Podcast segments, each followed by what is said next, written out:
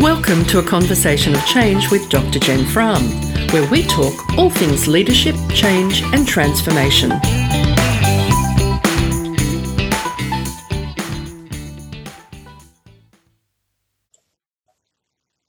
Hello, listeners. Uh, how absolutely wonderful to be back with you on this Conversations of Change. Today, I have um, a special guest who I'm really excited about. Those of you who know my work know that I really, really get enthusiastic about learning and, in particular, picking up new information and in domains that I'm not overtly familiar with um, which is why today's topic we're going to look at the role of the board in organisational change. And I'm absolutely delighted to have Donna Hardman as my guest on the show. I'm just going to tell you a little bit about Donna before we welcome her. Um, Donna and I crossed paths uh, about nine years ago we were working on a large transformational program. Donna was the program director. I was doing the change comms on it. Uh, it was for a large financial services company, and we didn't we didn't actually work super close together. But the thing that um, really, really impressed me was at the time I was reading all about this notion of servant leadership. And here I was with somebody who was exhibiting every characteristic of a servant leadership and with all the pressures of the program was absolutely committed to the, the health and well-being of the program. Um, so it was with great delight that I first met Donna. Donna, welcome to the show. Hey, thanks, Jen. I um I look back at that time when we met quite fondly. I knew very little about this expertise area called uh, change management, and um, like you, I suppose I'm a keen learner, and it was great fun listening and learning from you. I remember at the time thinking, "Gee, I hope we stay in touch," and um, can't believe it. All these years later, we are. So um, yeah, I'm delighted to be having a conversation with you today. Oh, terrific! Thanks so much. Um, I think now, Tonic, you've, if we look back at um, of what you've got going on in your career, um, you have got fast-paced startups in it, large transformations. You've worked in multiple countries. Um, for the listeners, if you want to see a template of best practice, how do you write a LinkedIn uh, summary of your experience and what you're looking to do next, you can go no further than Donna's profile. It's it's pretty stupendous. You're now doing a large amount of work in governance, so non executive directors, uh, consulting to boards um, around transformations, matters of transformation.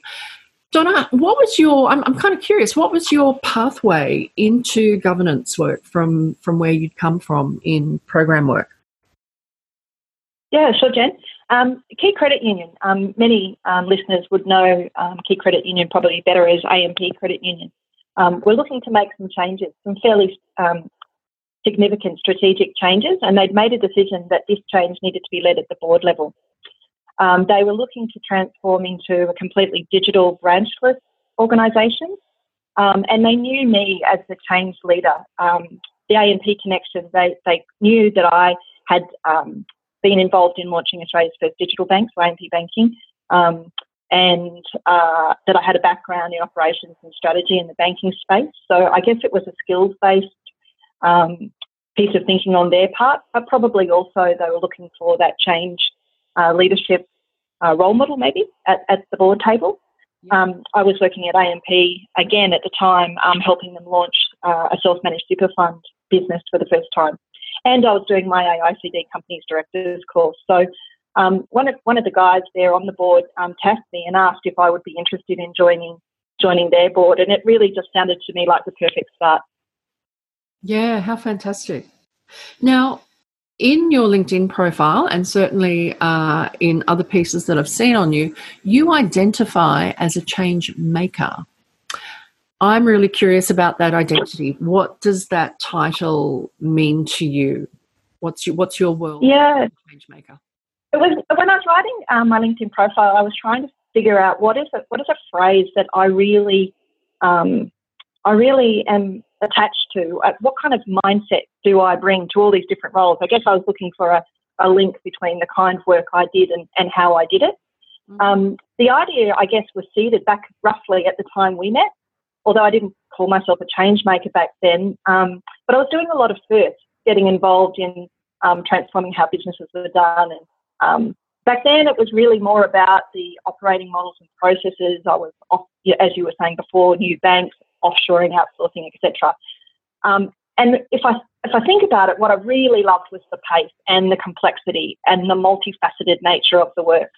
I loved looking for connections between things, the technology, the people, the strategy, the risk. But most importantly, I really, really enjoyed the IQ, EQ challenge. Mm-hmm. I really liked doing things differently. I, um, I loved the change.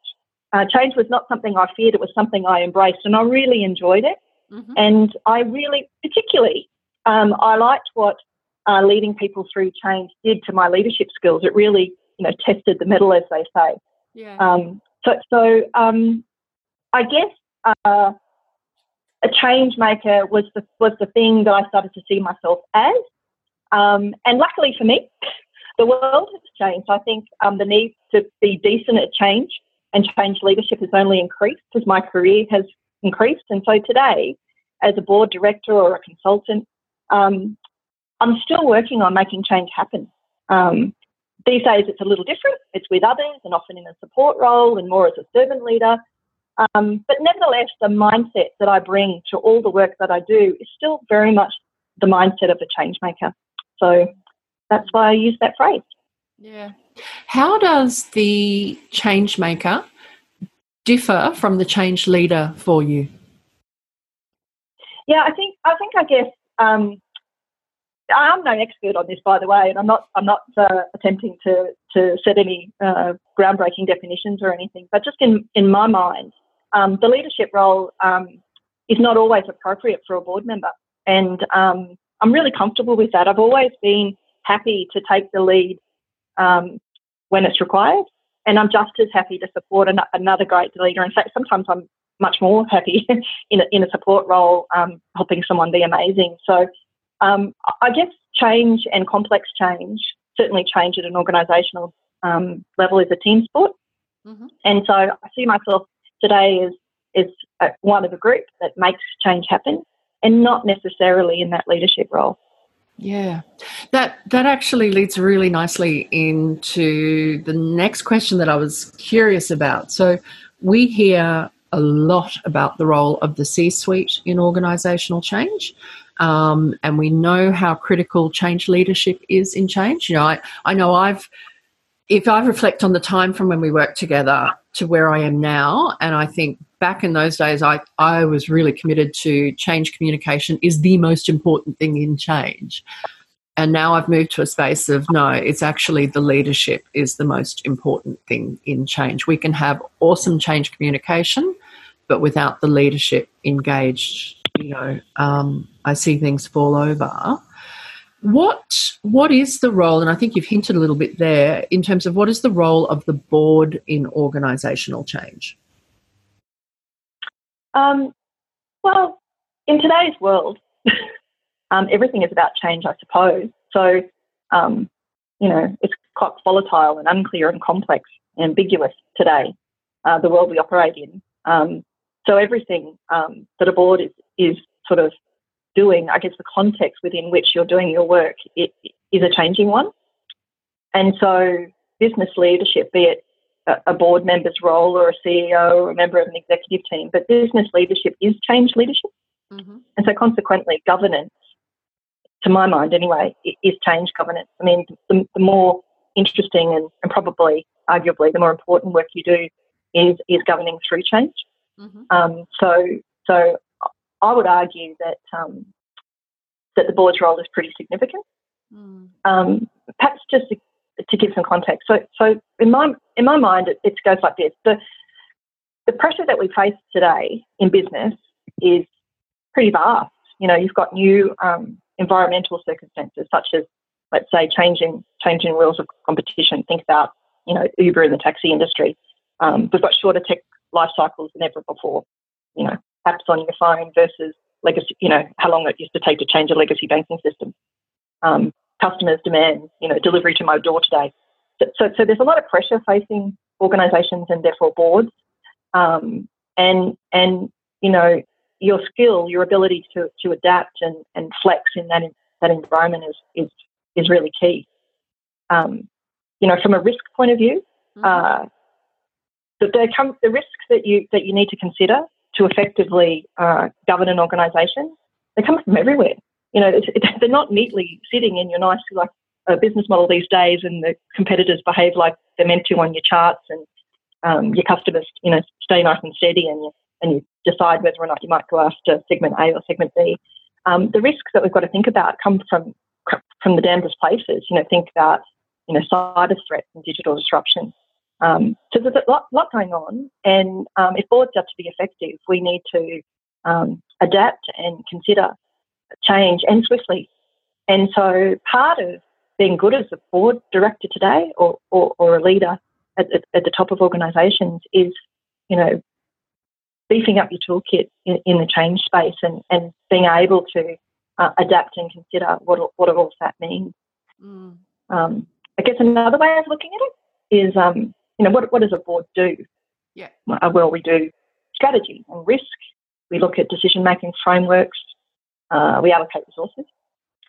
And, and, and so that's pretty straightforward. But, but what's less straightforward is that we need to do that in a, in a dynamic and changing environment. Um, we, we manage organisational CEO performance, and we these days it's very clear that, that we're responsible for you know the optimal culture of an organisation. Um, but that's a bit tricky as, as, the world changes around you. So you need to be comfortable to change um, as an organisation and as a board. You need to figure out when you when you need to take the lead. Um, but mostly, I guess we need to play a support role and, and, and set clear direction and put in place the right frameworks and allocate and source the optimal resources. And that includes at the right time, you know, change management expertise at the very top. Yeah. Um, and then sometimes it's as simple as, as, backing off and supporting the CEO to lead the change. Mm. So um, it, even my answer you can hear is, quite a dynamic one, but I think that's the truth of it.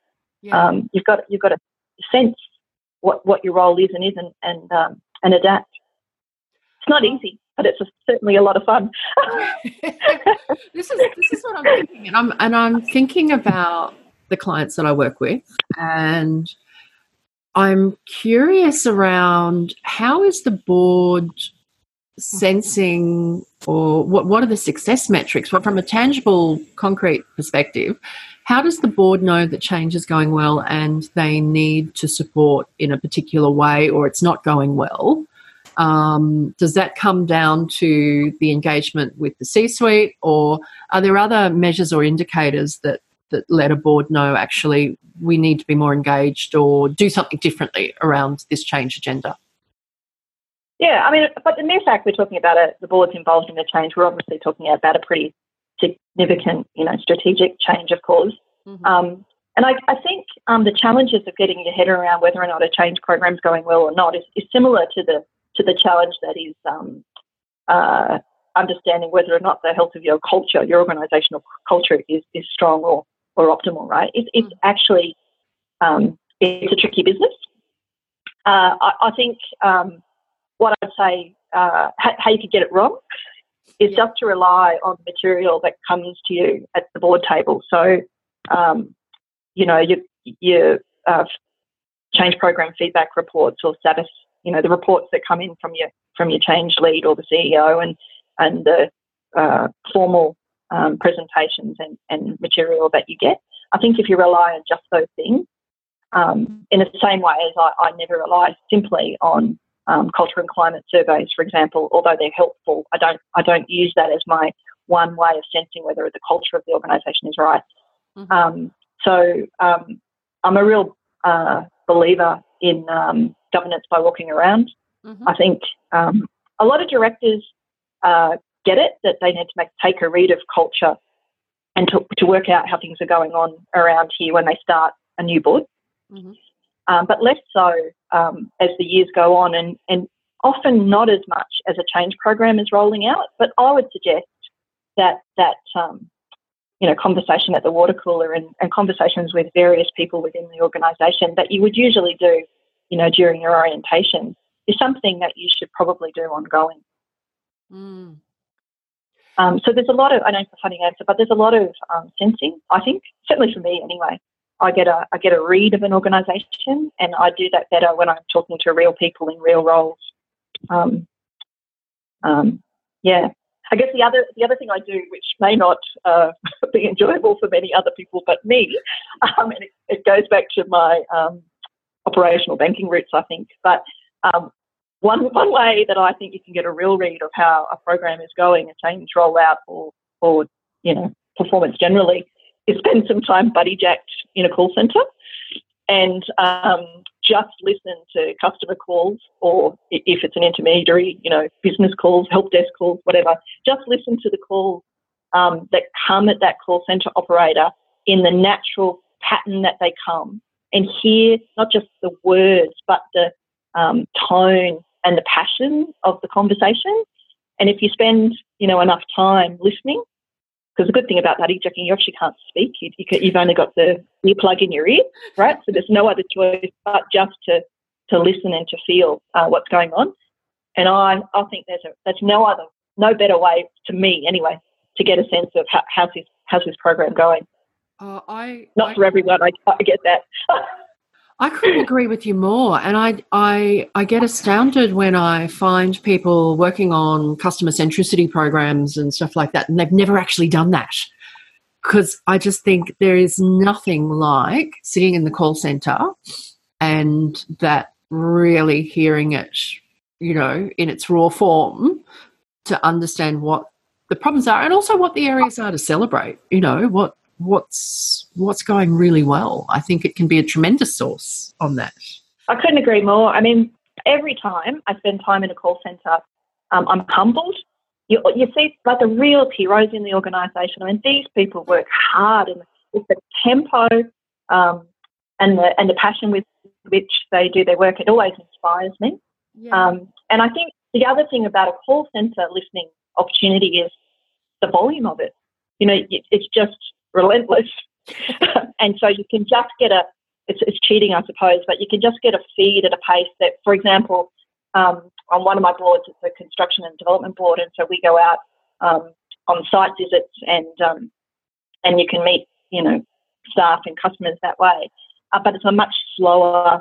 It's it's definitely useful, but it's a slower way of getting a read and what your question was about was getting a read of how a, a change program is, is working. Whereas in a contact centre, um, you get a lot of it in a, in a short space of time. Do you think anyway. um, what you've just described, that approach, is that a Donna approach or is that representative of most board members in general? Like, I, I don't know of any other board member, member, that does it. And to be truthful, I think um, if board members did, they might make management really nervous about, yeah. you know, what are they really up to. So, you know, I, I would I would follow uh, the Donna the Donna way as you describe it with some um, caution.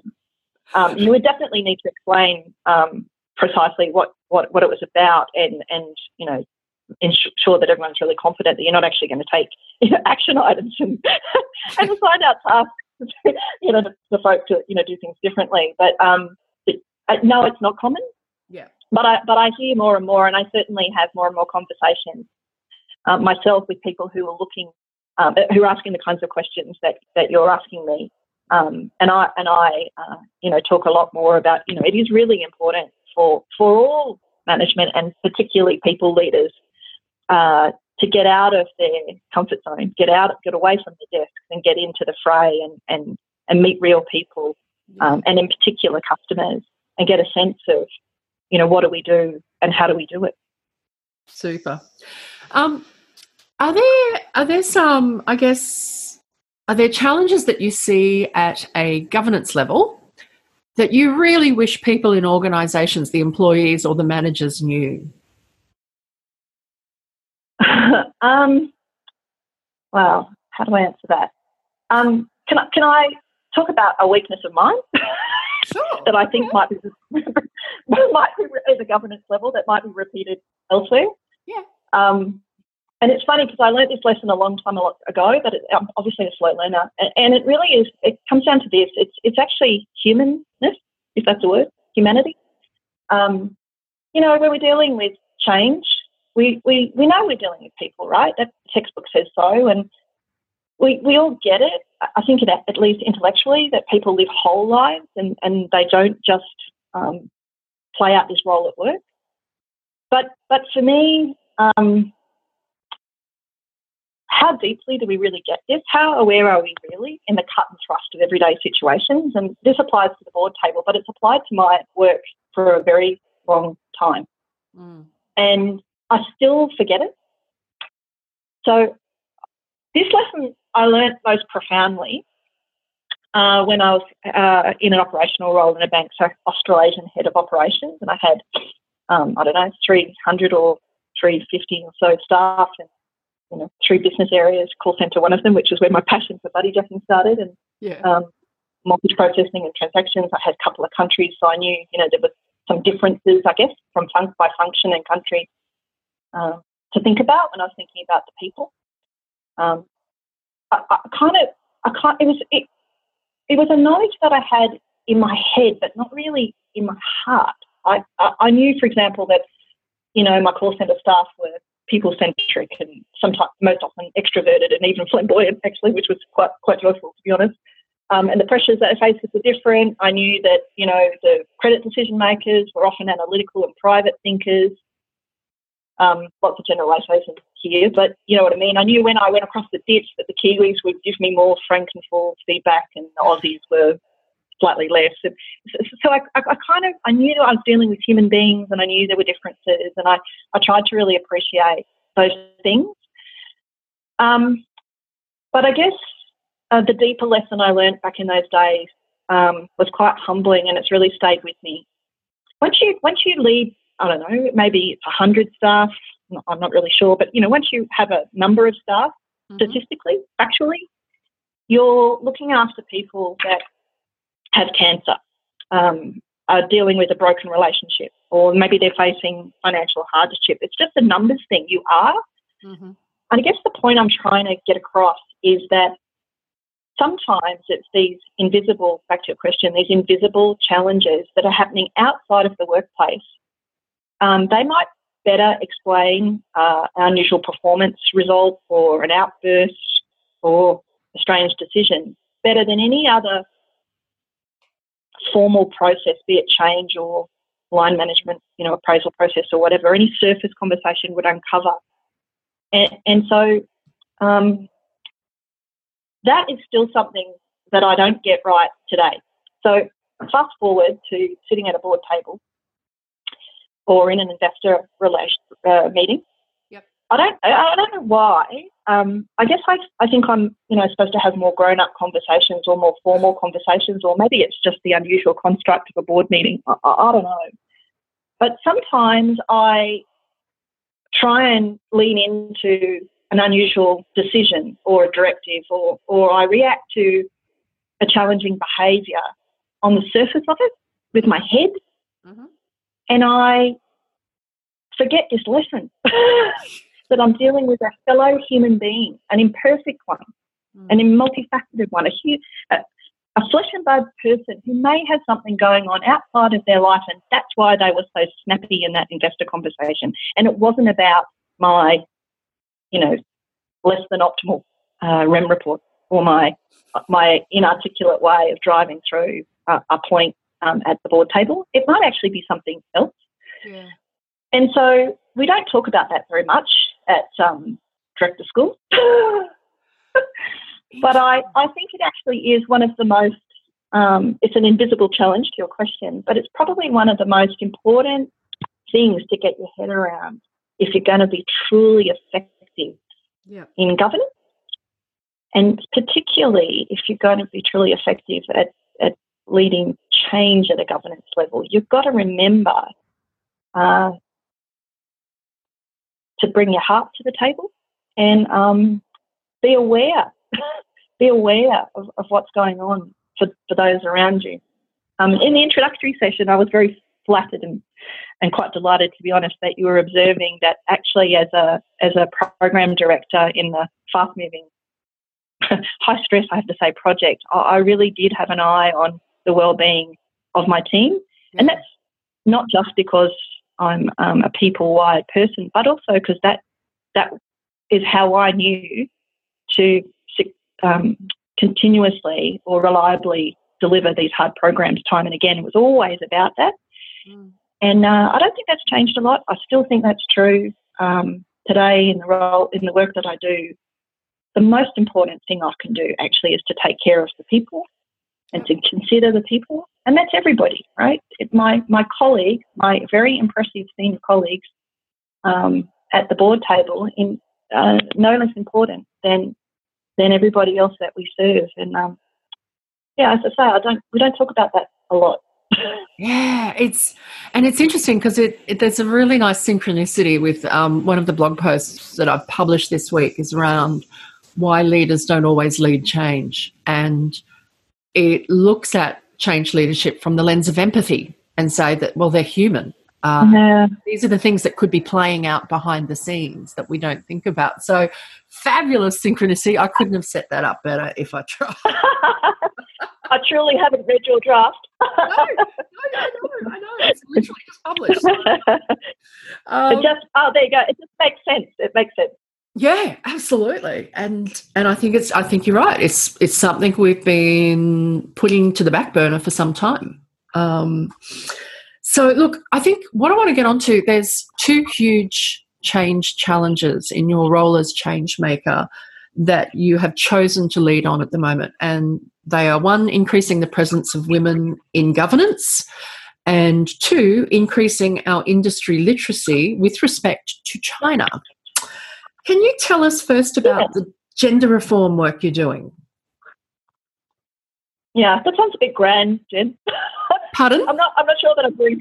I'm not sure I'm doing gender reform work. That sounds a bit fancy for me. But um, I guess what I'm what I'm simply trying to do is is the right thing, um, or arguably the, the smart thing, uh, because I think supporting women uh, to get in uh, into more, more women getting into leadership roles, um, in fact, increasing the cognitive diversity of uh, teams that lead uh, complex organisations um, is actually the smart thing to do to mm-hmm. do for business, um, genuinely.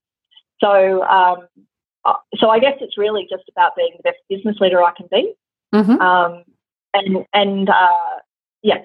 So when I see an opportunity to to help women uh, get into the get into leadership roles, the right women. Uh, mm-hmm. I'm very much a believer in uh, merit based appointment.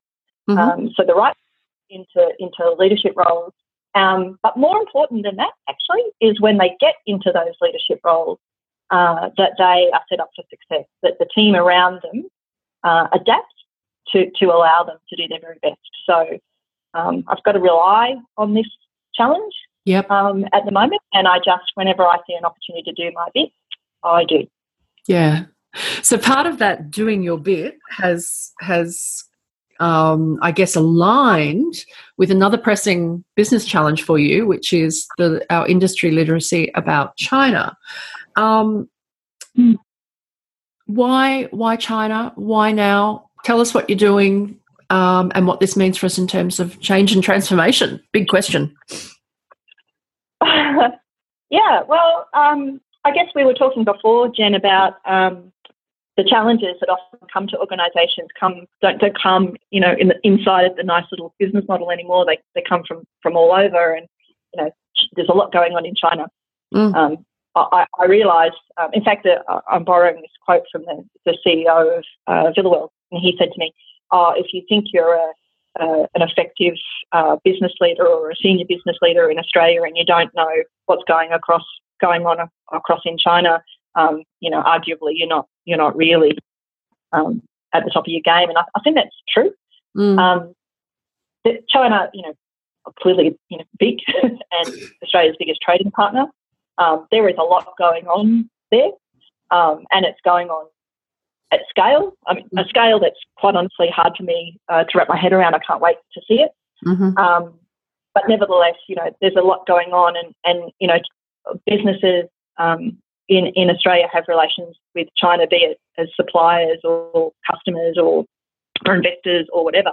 So it really is a really part, important part of the world um, to understand, mm-hmm. I think.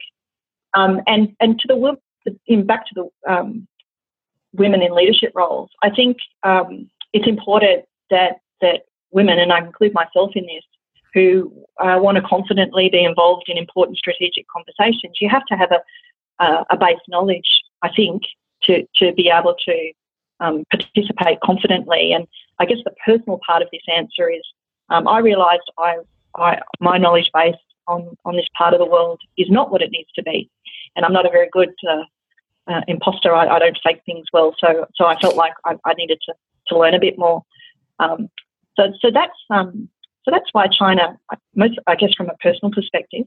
Yeah. The the reason the reason I'm taking twenty odd women with me is partly because I thought, well, you know, if I'm in this boat, I wonder if other women are too, and you know, uh, why not? You know, why not take a take a team? Mm. Um, I guess the other reason was I thought about, well, how might I like to approach my my own learning about China and I um, had been on a, a, trade mission to Israel, the women's only trade mission to Israel uh, last year, and it was done brilliantly. Mm-hmm. Um, it was, uh, it, it oh, I, I, don't know. There's so many things I could share share with the listeners, but I'll start. I'll start with this. It was an incredible experience to spend time with other senior business leaders having conversations of more than an hour and, mm-hmm. and time in between the conversations to really reflect and come back and go, hey, and what about, and do you think we could apply this here and, and so on. There was, and, and having a, a variety, a diverse group of people on, on that trip just made the learning experience so much better. Uh, mm-hmm. And moreover, um, the Australia, I'll do a shout out, the Australian Israel Chamber of Commerce, New South Wales in particular, Michelle Bloom, um, uh, does a fabulous job uh, designing trade missions that start in history and have a certain amount of connecting uh, with people, the, the human bit mm-hmm. of learning. Yep. And and then move to business and try and sort of unpack those things. So I so I was cheating. I had been on this incredible, I would say, um, uh, role model mission, and yep. I thought, yeah, that's that's that's how I want to approach learning about China, and mm. that's who I want to uh, learn about China with. And I guess I could also tick another box and, and you know invest in in my colleagues, if you like. I was thinking colleagues at the time. So so I went to I went in search of the equivalent uh, in China, and I could not find it. so I designed so I designed the mission uh, I wanted, uh, mm-hmm. which did all of those things. Uh, it was about listening. It was about learning and it was about connecting uh, with with Chinese people in particular. I was interested in connecting with women um, in order to uh, have a better context, a more fruitful context to have business conversations and do trade. Mm. Mm. And so, long, long story short, uh, got the China Australian Trade and Investment Council to, to buy into my crazy ride, to design yes. this mission for me. Um, somehow in this process, I found myself as the leader of this mission. I think, quite honestly, because I was just so um, passionate about what good looked like. Yeah. Um, roped in, roped in a great pal of mine, Alice Tay, who's uh, much more knowledgeable than I about what we were trying to do, and we set about trying to select. Um, we, 20, we've actually gone slightly over, but 20 incredible women who we think could make the most of most of this trip um, and and do a, few things, I suppose. Um, mm. Learn together. So so so create uh, the right dynamic to be able to really maximise this learning opportunity, mm-hmm. um, and then be able to um, genuinely do something with what we do, so that we can participate um, in conversations more effectively. Uh, I can just imagine the po- podcast uh, that will result um, uh, so we can uh, uh, more effectively um, do something with this knowledge and share this knowledge when we uh, come back, such yeah. that we can play a, a, leadership role in, in conversations about what's happening in our region or in, in my mind in our in our neighbourhood. So um, I don't know if it's okay to, to mention this in the podcast, but I'm going yeah. to. That's why people like you, Jen, have been selected as yeah. a delegate on, on this trade mission. I, I, I think it's really important that we don't just look at this as an opportunity for ourselves to learn personally. Mm. Um, uh, and even, you know, as a group, it, that's not the end of it for me. I, I just, it, the, the, great opportunity when we select delegates like you mm. is that you pay it forward and and the conversations go on. And you know, this is just the beginning of learning about China um, and the role of women in leadership roles. Um, and, and uh, you know, hopefully, this is the beginning of a whole lot of really exciting change that each mm. of us can go away and participate in, and some of us will lead. Yeah, long answer. Sorry, I'm pretty. I'm pretty excited about this, as you can hear. Yeah, I know. I, I, it brings together two big passions for me. Yeah, no, look, I, I get it, and I think um, one of one of my favourite sayings or you know life philosophies is as I teach, so do I learn. As I learn, so do I teach. Um, and yeah, you know, it, and it, it, this feels like it's such a good opportunity for that. And when the opportunity to apply for it came up, I think there were there were two things happening for me when I was thinking about China. Actually, there were three things. First was I have no idea, and I have I haven't felt this ignorant in a long time um, beyond cultural stereotypes. So that sounds like it's an area that I probably need to dig into. Um, yes. two, from a change and transformation, I was kind of thinking, okay, are we in Australia? Are we going to be on the receiving end of pressures and trends and initiatives that are being generated from China that we need to know more about in terms of how do we respond, perhaps in a defensive way? Um, but secondly, the proactive, non-defensive. What is that? You know, from from the reading that I have done and the knowledge that I do have, China is so extraordinary with its innovation and technology, and it's, you know it's ahead of everybody. Um, so, what opportunities are there from a change and transformation that if we knew more about what was possible, um, we could do? So, that's why I'm looking forward to it. yeah, I'm, look, I'm so excited to hear you say that, Jen. And as I, I, as I say, I think the the podcast that will come out of this, if nothing else, the the, the um, blogs, the conversations, the speaking gigs. I mean, they're just going to, for me, are just you know the, the possibilities are endless, and I'm very optimistic about the role that Australia can play in the China-Australian relationship. Mm-hmm. Um, and I and I love that you know we've got we've got delegates um, in this group with a change expertise. We've got others who specialise in um, the customer experience. We've got, you know, a whole range of um, perspectives. Mm-hmm. Um, and I think those things together um, are really going to create fruitful conversations. And I hope, you know, my view is we'll, we'll seriously hold our own uh, with with the business people we meet yeah. Um, over there.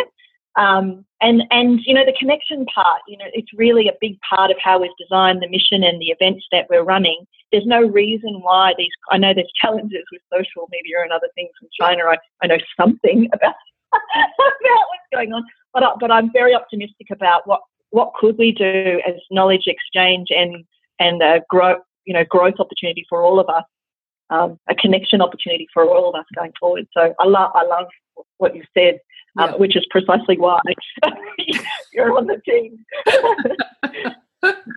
um, Donna, I think um, one thing that will be clear to the listeners through this uh, podcast is that you are incredibly generous and uh, you give so much to those around you, and that's evident in the stories you've told. As we head into to wrap this up, how can the listeners help you, Donna? What what would you like uh, listeners to either know, do, or help you with? you know, that's not. I, I, I actually don't see it uh, that way. I, I am a, I'm a lifelong learner and an active networker and a connector, and I get so much more out of the relationships and interactions that I have in business and in my life than I ever, ever put in. Um, I'm a very fortunate person with a with a career that you know I'm proud of for sure, but I'm grateful to have had or to be having. Mm-hmm. Um, so I, I, the help. I really am excited. Uh, back to the earlier point, I'm really excited about the conversations that we're going to spark. Um, and and I guess the reason uh, I I said yes to your podcast request is because I really hope um, that listening to us chat is helpful to others. Yep. Um, and I hope we get some feedback. I hope we spark some ideas and some conversations with others. And I'd really love to hear that. So I guess it's via your Conversations of Change blog, maybe. Um, well, that, is that right, Jen? Well, actually, no. So this will be on the drjenfrahm.com blog, so different blog site. Um, but what I think, if if we're looking for feedback, now remind me, your Twitter handle is. Oh, it's probably not the one to use. Okay. not, um, okay. I, reckon, I reckon it's, it's, it's through your uh, blog, Jen. But okay. I guess the answer to what I would love to get out of this is yeah. to, uh, firstly, what I would love is that we've actually helped people have um, more interesting and deep conversations. That would be awesome. And what, what you could do for me is to, to, to let us know, to let me know by, by, by you, um, the difference that we've made, um, or the, the new ideas that you can share back with us, um, or the help, you know, that you can, you can uh, provide to us about the problems that you and I are both puzzling. So, yeah, Fantastic. that would be awesome. Fantastic, leaders, um, listeners. So that so that you can contribute to this conversation, provide that feedback. This podcast will go into a blog post on drjenfrahm.com. It'll be then shared on LinkedIn. So you'll have opportunities either in the blog post or on the LinkedIn uh, to leave comments and, and questions and engage Donna in conversation that way. Um, Donna Hardman, this has been a joy to speak with you. Um, and I'm so very grateful for your time. I know you're extremely busy. Um, thank you so much. I really appreciate it. Oh, pleasure, Jen. Uh, enjoyed the chat. Thanks. That's great. Um, listeners, if you enjoyed this uh, and you want to hear more, can I encourage you to head over to iTunes uh, and leave a review so that um, more people know about it? Uh, also, when it goes out as a blog post, please feel free to share um, because the more people that hear great examples of change leadership uh, will make a difference. Also, if there's someone else that you think I should be talking to from a change leadership perspective that you want to hear from, please drop me a line. I'd be really keen to hear. But otherwise, it's been a joy to spend this time with you. Thanks so much. Have fabulous conversations of change. You've been listening to a conversation of change with Dr. Jen Frahm. You can find many more resources on leading change at my website, drjenfrahm.com. I welcome feedback on what else you'd like to hear on the podcast. Why not connect with me on Twitter at jenfrahm or LinkedIn?